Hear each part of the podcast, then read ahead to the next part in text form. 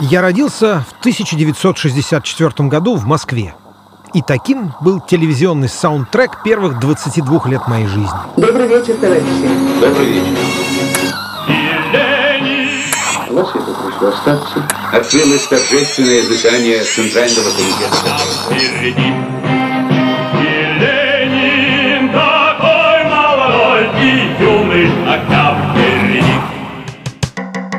На центральном телевидении СССР монотонные пропагандистские новости, скучные фильмы, парадные концерты. Посвященная 60-й годовщине Великой Октябрьской Но иногда, очень редко, вдруг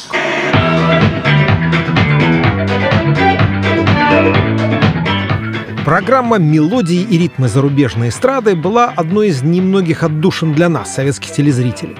Мы собирались смотреть ее, как правило, по выходным перед голубыми экранами. Почему голубыми? Да потому, что телевизоры в большинстве советских семей были черно-белые, и вечером они давали характерный голубоватый отцвет. Может, вы идете с какой-то, так сказать, целью или просто так? Просто так купить цветной телевизор, лучшей считалась марка «Рубин», было невозможно. Можно было, как говорили тогда, достать его по блату, то есть переплатить сверхофициальной цены через черный ход.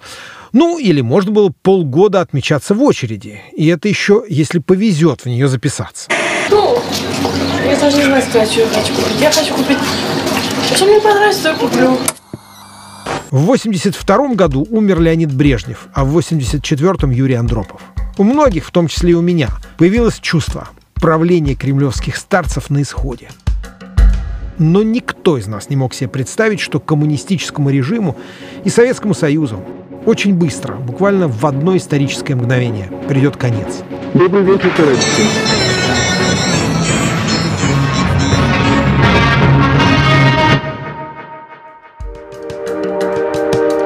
Меня зовут Константин Эгерт. Я и Кода Стори представляем подкаст «Ящик всевластия. Жизнь, смерть и будущее российского телевидения». Это субъективная история ТВ от Горбачева до Путина. Вместе с вами я пройду от года к году, вспоминая звезд экрана, политические драмы и скандалы. Для меня это не только история страны, но в чем-то и история моей жизни. Первая серия о том, как создали первое советское политическое телевизионное шоу, когда взошла звезда Ельцина и что сказал Горбачев, когда хоронил Советский Союз. В эфире Программа, программа, программа.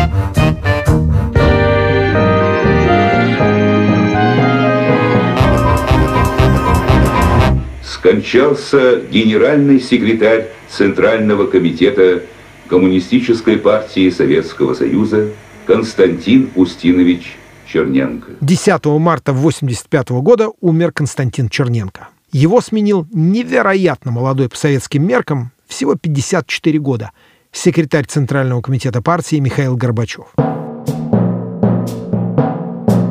Новый глава КПСС был буквально создан для телевидения. Он много улыбался, говорил энергично и без бумажки. До этого на экране мы видели только анемичных пенсионеров, и Горбачев нас буквально потряс. Совестно, честно, вот и вся перестройка. Очень скоро в его речах зазвучало новое слово, и оно навсегда определило Горбачевскую эпоху. Что такое перестройка? Что такое перестройка? Свое дело делать честно. Перестройка началась с небольших изменений в экономике и стиле партийного управления. Но тут Горбачев заговорил и о гласности.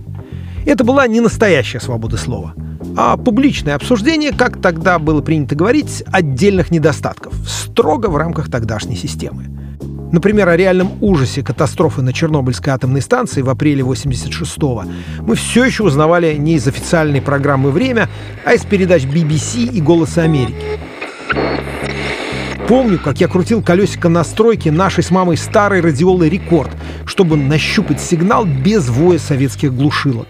И вдруг в декабре 86-го случилось что-то невероятное. 16 в 3 часа позвонил Михаил Сергеевич Горбачев, сказал, что принято решение о моем освобождении, что я смогу вернуться в Москву. Горбачев вернул из ссылки в городе Горький, сегодня это Нижний Новгород, советского диссидента номер один, лауреата Нобелевской премии мира Андрея Сахарова. И вскоре я испытал свой первый настоящий перестроечный шок. Сахарова показали по телевизору. Он скромно сидел среди участников какой-то международной конференции деятелей культуры «За мир» в Москве. Но еще вчера Андрея Дмитриевича называли предателем Родины, а сегодня вот он на экране ТВ. Значит, точно наступило время перемен. А тут газета «Московские новости», толстые литературные журналы «Знамя» и «Новый мир» с каждым номером стали позволять себе все больше. Мне было 20 с небольшим, когда разворачивались эти события, и я тогда, конечно, не мог знать, что происходит в Кремле. Зато Павел Палащенко знает наверняка. В конце 80-х он работал переводчиком Михаила Горбачева и его ближайшего соратника Эдуарда Шеварднадзе. В 1987 году, после январского пленума ЦК, там о гласности Горбачев говорил уже как о э, потребности. И уже буквально в первые месяцы 1987 года и в конце 1986 года появились первые признаки того, что это э, нечто движущиеся в направлении э, свободы печати. И вообще свобод и прав э, человека. Горбачев и его сторонники в Политбюро выступали за большую открытость, а сторонники сохранения советских порядков, в том числе цензуры, группировались вокруг секретаря ЦК Егора Легачева. На конференции выступил Егор Кузьмич Лигачев. Государственный комитет по телевидению и радиовещанию, Гостелерадио, был для легачевцев последним рубежом.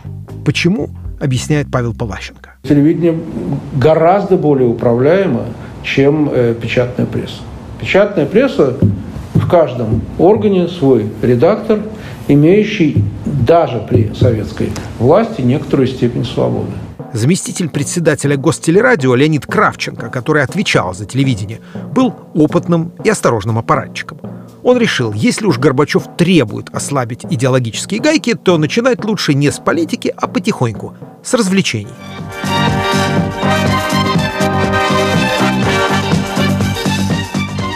Восьмого марта 1987 года в эфир вышла программа «До и после полуночи» с Владимиром Молчановым – по-западному элегантным знатоком иностранных языков.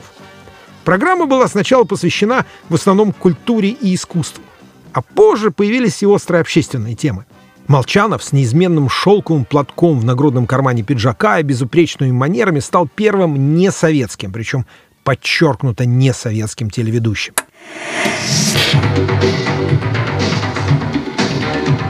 А 2 октября 1987 года в эфир впервые вышла программа молодежной редакции Центрального телевидения, у которой сначала не было названия. Молодые, образованные, раскованные ведущие новой программы Александр Любимов, Владислав Листьев, Олег Вакуловский, Дмитрий Захаров буквально взорвали телеэфир. Спасибо, спасибо, Олег. Только не забудьте, что вы до сих пор еще не представили. Да, спасибо. Мы не забыли представиться, но прежде чем мы представимся, новости. То, что мы получили к этому часу, может быть, вы видите за мной, я не знаю, если оператор может это показать, вот там зале 5 телексов, с них мы получаем информацию. Это был Александр Любимов во время первого эфира новой программы. Он мне рассказал, как это было. Ну смотри, сначала мы делали довольно травоядную программу. Ну, объявляли там музыку современную. То есть мы были такие современные, очень стилистически очень не похожие на все остальное телевидение.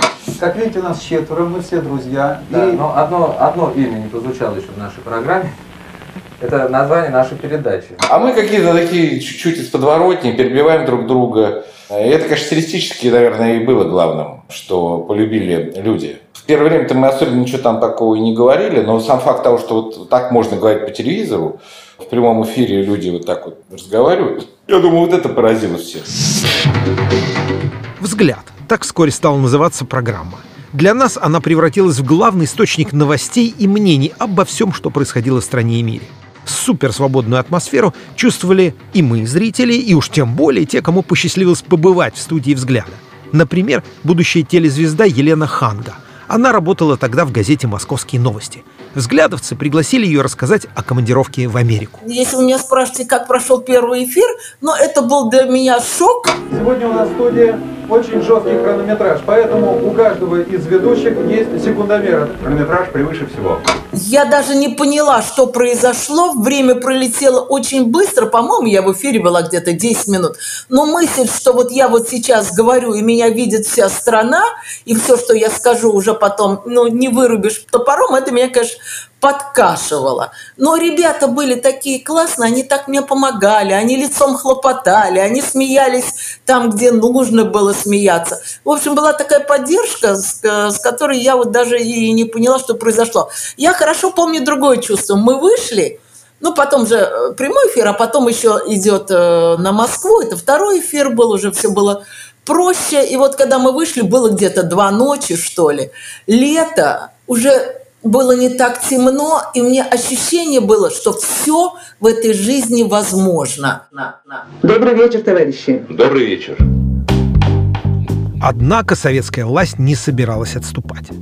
Владислав Флерковский приблизительно тогда же пришел в молодежную редакцию ТВ. Он вспоминает, с какой цензурной машиной столкнулся.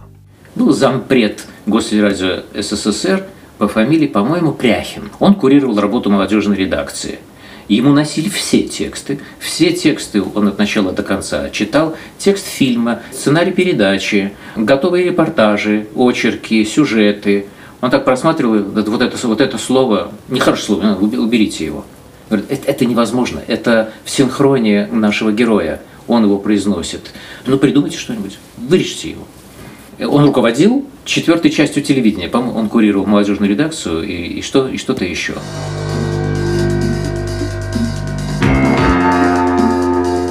Команда «Взгляда» и ее руководитель Анатолий Лысенко каждый день за что-нибудь боролись. Как это было? Спросил я ведущего «Взгляда» Александра Любимого. Э, значит, мы выходили два раза э, в день в эфир. Сначала на Дальний Восток. Наиболее умные гости нашей программы на Дальний Восток говорили более лайтово, как сейчас говорят э, мягко, а уже на Москву берегли свои основные тезисы, потому что ну, это почти половина страны и точно основное население. И бывало, как правило, вот на Дальний Восток мы выходим, какой-нибудь сюжет острый, и его снимают с эфира. Мы получили большую почту после того, как во взгляде показали сюжет об Александре Карпенко, который служил в Афганистане. Вот некоторые из писем. Нам очень понравились Сашины стихи, и если можно, повторите сюжет о нем.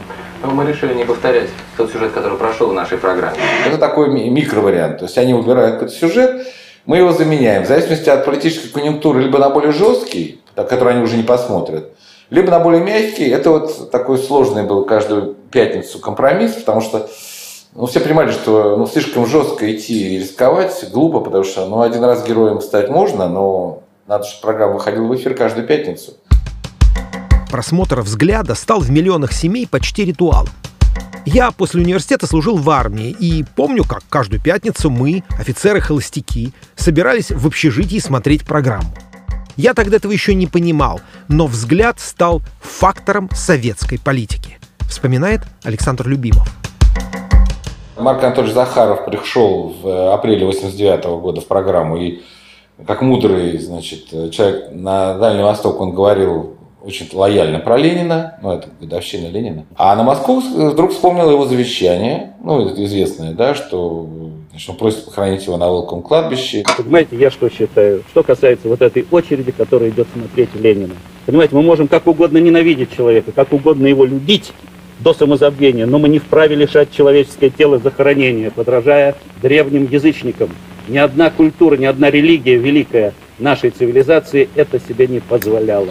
Ну, это, конечно, взорвало все. А во вторник я открываю понедельничную правду, пленум ЦК, и там опечатали первых секретарей речи, ну и там типа треть всего, что там говорилось, про программу «Взгляд». Да, не только на ближайшие пять лет, а на все оставшиеся вот 15 лет до 2000 года разработать четкую программу, чтобы ускорить движение всей страны. А что же Горбачев? Он не ожидал, что его гласность так быстро станет неуправляемой. Генсек надеялся удержать ситуацию в стране и, самое главное, руководстве партии под контролем.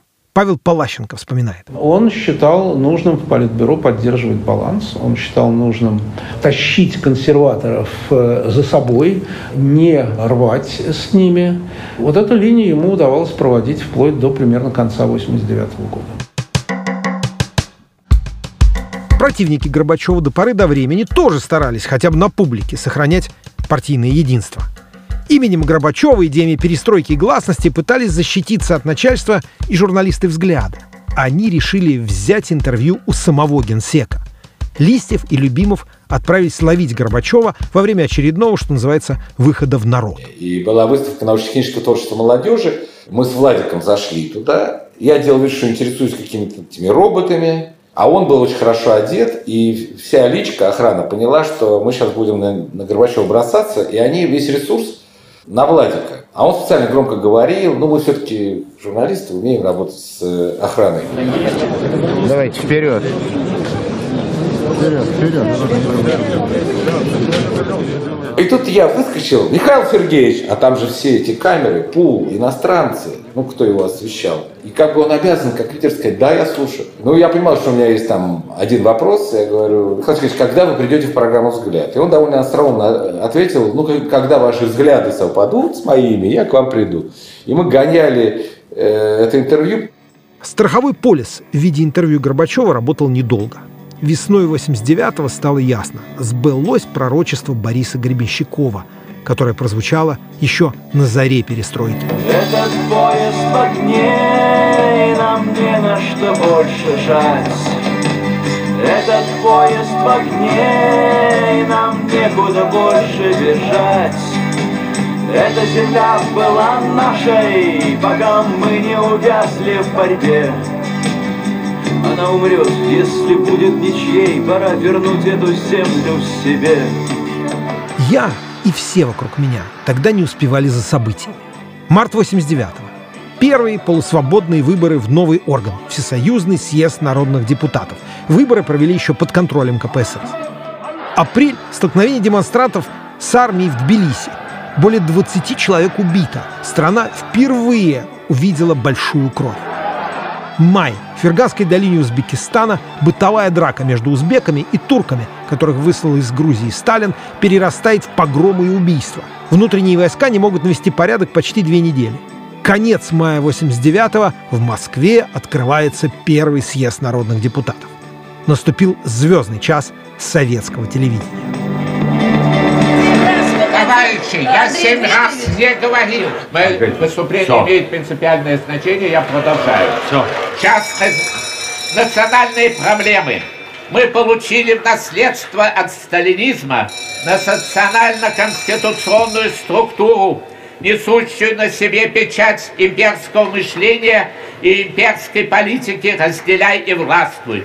Жертвой этого наследия являются малые союзные республики и малые национальные образования, входящие в состав союзных республик по принципу административного подчинения. Они... Такой драмы, такого политического театра мы не могли себе вообразить. У нас появились новые кумиры. Анатолий Собчак. Все дело в том, что мы не просто решаем сегодня здесь какие-то процедурные вопросы – а мы закладываем основы новой политической системы. Галина Старовойтова. Уважаемые депутаты, 393 округ Старовойтова Галина Васильевна. Ну и, конечно, Борис Ельцин. Положение в стране крайне тревожное. Активизировались и консолидируются антиперестроечные силы.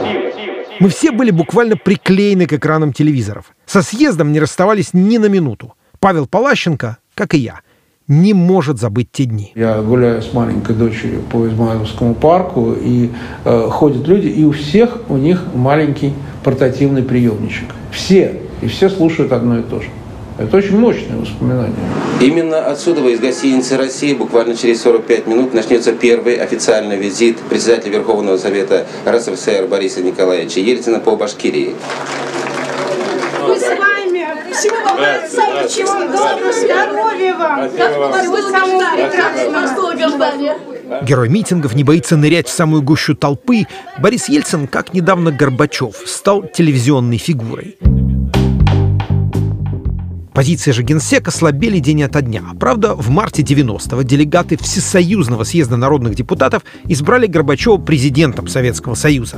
Но российские депутаты на своем съезде избрали Ельцина председателем Верховного Совета самой главной Российской Советской Федеративной Социалистической Республики. Она потом и стала нынешней Россией.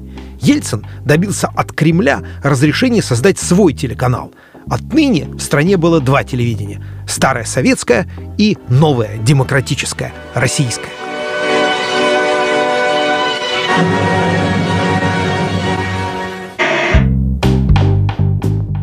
Кадров не хватало. Первые сотрудники стали звать своих друзей. Скромного научного работника Николая Сванидзе пригласил на российское ТВ его друг Евгений Киселев – Значит, когда я туда пришел, там таскали мебель. Были какие-то типа школьных эти столы и парты. Таскали их из стороны в сторону. Весь день таскали мебель, потом ходили куда-то пили кофе. Это было здание бывшего стройуправления ГУЛАГа. Сванидзе никогда раньше не работал журналистом. Он испытал шок, когда сразу попал, что называется, на передовую. Сначала я подносчиком снарядов пришел. Мне было сказано, ты грамотный парень, ты должен обслуживать эфир, создавай службу информации. Я создал службу информации из 20 человек где-то примерно. Кто назывался, после моего уже ухода, так сказать, на фронт, в эфир, она стала называться служба информации имени Сванидзе. Там были интересные ребята, кто-то из них потом работал в эфире, кто-то нет. Но мне было сказано, что я буду поточить снаряды в должности комментатора. Комментатор это был тогда очень высоко, выше только политобозреватель. А политобозреватель это вообще была номенклатурная должность. Когда я стал политобозревателем в 92 году, мне выдали АТС-2 и машину с водителем. На этом сюрпризы для Сванидзе не закончились. Это был очень свободный канал, безумно свободный. Он создавался, конечно, под Ельцина, это совершенно очевидно. И этого тогда не скрывали. Вообще было все, все в нове. Я помню, что когда я уточнял у Жени Киселева, значит, что можно, чего нельзя, я говорю, слушай, я хочу всех зама взять, но у него, у него фамилия еврейская. Ничего? Он говорит, да, да, да, все можно, можно с еврейской, какой хочешь. На старом центральном телевидении дули совсем другие ветры. Партийные оппоненты все сильнее давили на Горбачева, а он все чаще отступал. 26 декабря 90 года Любимов узнал, очередной выпуск «Взгляда» в эфир не выйдет. Александра вызвал только что ставший главой гостелерадио Леонид Кравченко. Окончательно закрылось в связи с тем, что я уже был руководителем «Взгляда», и ну, Кравченко мне поставил ультиматум, что не выпустит программу, где у меня в гостях были два помощника Шварнадзе, и мы обсуждали, собственно, его заявление о том, что в стране грядет э, военный переворот, ну и, собственно, его уход в отставку. Я хочу сделать следующее заявление. Я ухожу в отставку. Пусть это будет, не, не, не реагируйте и не ругайте меня. Пусть это будет моим вкладом, если хотите, протестом моим против наступления диктатуры. Мимо этого мы пройти ну, никак не могли. Единственное, что я думал, ну ладно, сейчас 2-3 месяца мы погуляем, потом нас вернут. А оказалось, что вернули нас уже когда? Ну, когда мы из Белого дома с трех суток путь вышли, вот, собственно, уже в августе 91-го. Журналисты «Взгляда» попытались распространять программу на видеокассетах. Назвали ее «Взгляд из подполья». После закрытия самой популярной программы советского ТВ прошло чуть больше четырех месяцев. И 13 мая 1991 года в эфир вышло новое российское телевидение. Там царила эйфория. Сразу же задачей нового канала РТР стало освещение первых в истории всенародных выборов президента России. Добрый вечер, уважаемые товарищи. Еще раз напомню, что в эфире специальная программа «Кто есть кто», которой мы представляем кандидатов на пост президента России. Именно на тех выборах страна узнала Владимира Жириновского. Во главу угла я ставлю русский вопрос, потому что половина населения страны – это русские. Он занял третье место, уступив советскому премьеру Николаю Рыжкову и победителю Борису Ельцину. И именно тогда установилась недобрая российская традиция – Фаворит гонки на дебаты с оппонентами не ходит. Борис Николаевич Ельцин должен был быть вторым, но к сожалению, он отказался от участия в этой передаче. Вспоминает ведущий РТР Владислав Лерковский. Всем было понятно, что, да, скорее всего, конечно, выиграет Ельцин, потому что он как бы заварил всю эту кашу, ему ее и расхлебывать. Пусть становится значит, президентом и расхлебывает. Это было ясно. Но тогда еще было ощущение, может быть, иллюзорное, я согласен, э, что они все участвуют в выборах на равных правах и основаниях. Были дебаты, они встречались, они там, сражались. То есть никто не филонил. И Ельцин, по-моему, немножко филонил, потому что он, как, как будто он все-таки при делах, он занят больше других кандидатов. И поэтому там могли выступать за него, кто-то мог за него э, выступить.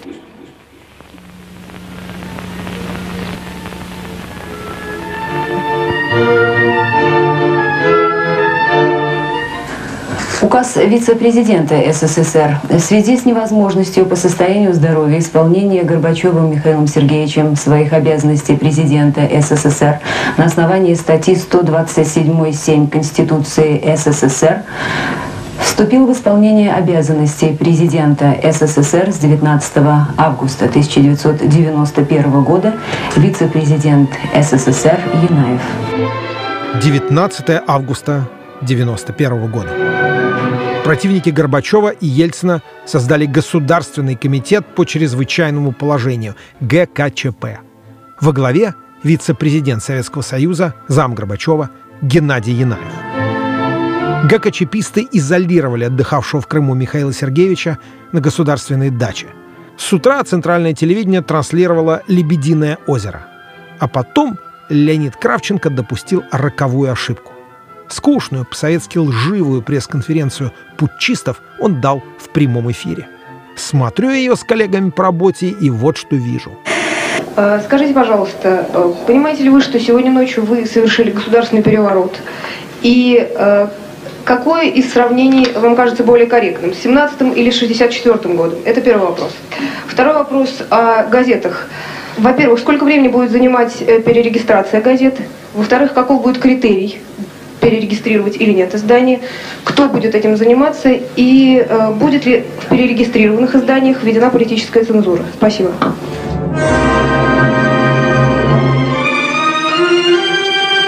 Корреспондент независимой газеты Татьяна Малкина назвала вещи своими именами.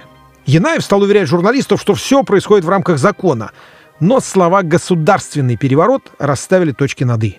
Николай Сванидзе, который работал на новом российском канале РТР, к пресс-конференции не успел. Ему нужно было добираться до Москвы из Петербурга, где он был с семьей. Да, 19 утром позвонила теща, из Москвы позвонила, прямо в отель, еще, еще до мобильных еще было далеко, и сказала, что у нас танки на улице. Мы поменяли билет, сели в поезд дневной и поехали в Москву. И я помню, мужик, который был с нами в купе, говорил, ну что, надо, надо Ельцина защищать. Простой довольно мужик. Мы приехали в Москву, я забросил э, жену и ребенка домой и поехал на работу. И мы там сидели, фактически окопались значит, на ВГТРК.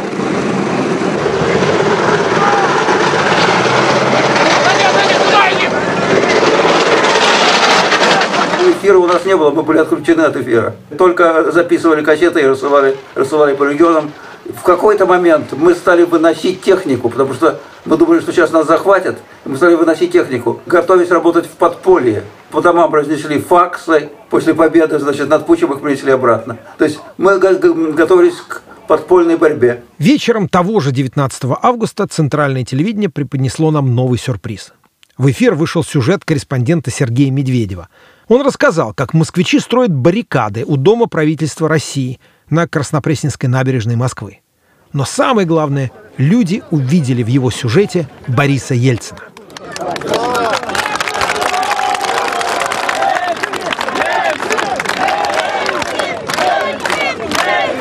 Ну-ну-ну-ну-ну, а!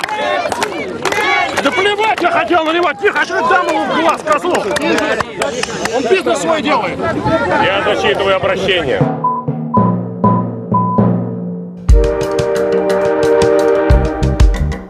Тем временем Александр Любимов и команда «Взгляда» вывезли в потаенное место за городом архив программы. А сам Любимов со своим коллегой Александром Политковским поехал в Белый дом. Там они создали импровизированную студию. Вещали через громкоговорители для тысяч москвичей, которые пришли к Белому дому защищать Ельцина и в его лице молодую российскую демократию. Значит, вот было создано радио, мы его назвали «Радио Белого дома». И мы 24 часа, и оно стало центром всего, потому что через этот подъезд, по-моему, 7 по-моему, приходили все. Значит, у нас там жил Ростропович, Никита Михалков, Гриша Явлинский и так далее, и так далее. Это была ну, вот главная точка. Э, потому что все приезжали там, ну, с Ельцином встречаться, понятно, как бы образовывался такой круг. Находимся в радиорубке радиостанции так называемого Белого дома. Э, это здание Верховного Совета России. Как видите, все лица, которые сидят за этим стеклом и которые сейчас вещают прямой эфир для людей, собравшихся вокруг Белого дома, вам знакомы. Это Виктор Ярошенко, Никита Михалков, Александр Любимов, Александр Политковский. Здесь, в этой радиорубке, сегодня перебывало множество людей. Это не только народ народные депутаты, но и деятели культуры, науки, которые выражают свой взгляд на происходящее в нашей стране уже в течение двух дней. Я тогда всего 10 месяцев работал в одной из первых независимых газет России. Она называлась «Куранты». Нашей редакции путчисты перекрыли доступ в типографию. Но главный редактор Анатолий Панков не сдался. Он предложил размножать свежие номера на ксероксе – а мы потом пачками раздавали их солдатам и офицерам, которые патрулировали на бронетехнике перекрестки Москвы. Спустя три дня и ценой трех жизней защитников Белого дома все кончилось.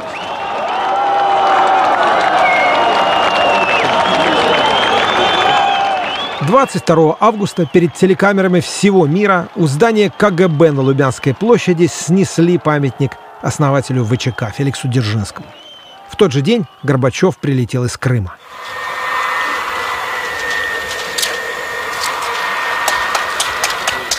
В аэропорту Внуково советского президента встречал Любимов. Здравствуйте, Михаил Сергеевич. Ну, слава богу, вернулись. Вот, хотел у вас взять интервью. Он говорит, «Э, значит, вот э, давай завтра, я сейчас устал, завтра в Кремле в 11. Тебе позвонят, вот. И еще, э, типа, мы вам передадим пленку, он стал рассказывать, что какая-то Галя, не Галя, в общем, кто-то из обслуживающего персонала президента СССР, работающий в буфете, на кухне. Собственно, они как сделали? У него была уже камера в их семье, видеокамера, ну, с этими ВХСными кассетами.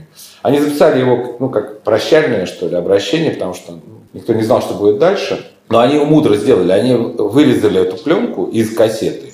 В такой рулончик ее маленький свернули и куда-то там э, в неглиже у этой замечательной буфетчицы или там официантки, они это запрятали.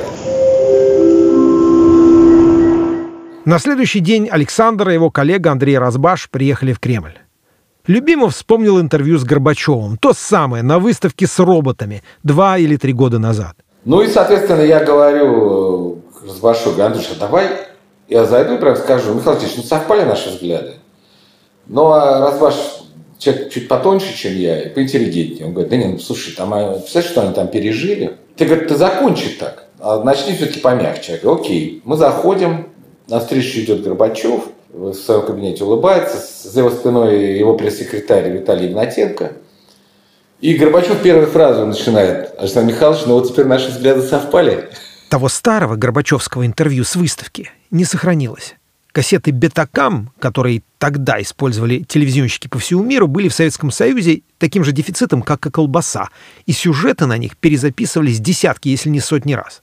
Зато остался, что называется, эксклюзив, который Любимов и Разбаш получили в тот вечер в Кремле. А Игнатенко передает нам, э, соответственно, эту пленку, вот, которую они привезли. И тут же прям в первый приемный Разбаш, мы, мы знали, привезли все с собой, значит, берет эту пленку, вклеивает ее, пока я беру интервью, вклеивает, значит, в кассету ВХС. С ВХС перегоняет на профессиональный стандарт битакам. Прямо в приемной, вот на столе, где девушка, соединяющая президента СССР со всеми там людьми мира, там мы это все изобразили. И у нас появляется уже нормальный профессиональный формат, и вечером это выходит, э, соответственно, в эфир. По дороге в Останкино иностранные корреспонденты начали настоящую охоту за взглядовцами. За этим прям шла погоня. За нами ехали две машины, CBS и NBC. На каждом стафоре они нас останавливали и повышали цену. Типа 10 тысяч долларов, 15 тысяч долларов, 20 тысяч долларов. Я говорю, братки, вас говорю, все, все равно у вас там все спят. Давайте сначала взгляд покажет, а потом и ассистент, как только мы вышли в эфир, ассистент, значит, э, на 17-м подъезде отдал им два битакама. Говорит, ну ладно, денег не надо, там, решите бутылку.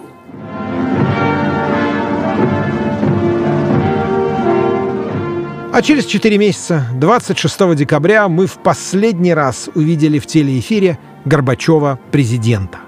В силу сложившейся ситуации с образованием Содружества независимых государств я прекращаю свою деятельность на посту президента СССР.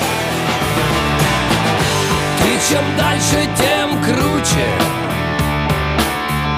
Ты почти закат Советский Союз кончился. С ним кончилось и советское телевидение. Начиналась новая эпоха.